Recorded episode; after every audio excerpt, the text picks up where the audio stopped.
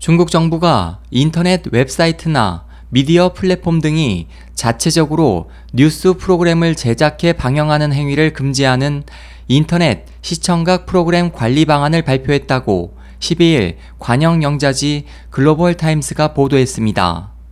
온라인에서 방영되는 모든 뉴스 프로그램은 라디오, TV 방송국이 제작한 것을 방영해야 한다는 내용을 담고 있는 이번 방안으로 앞으로 인터넷 방송사는 프로그램 등을 방영 전에 검열할 수 있는 전문 감독관을 고용해야 하며 이를 위반할 경우 최고 3만 위안 약 539만 원의 벌금을 부과받을 수 있습니다.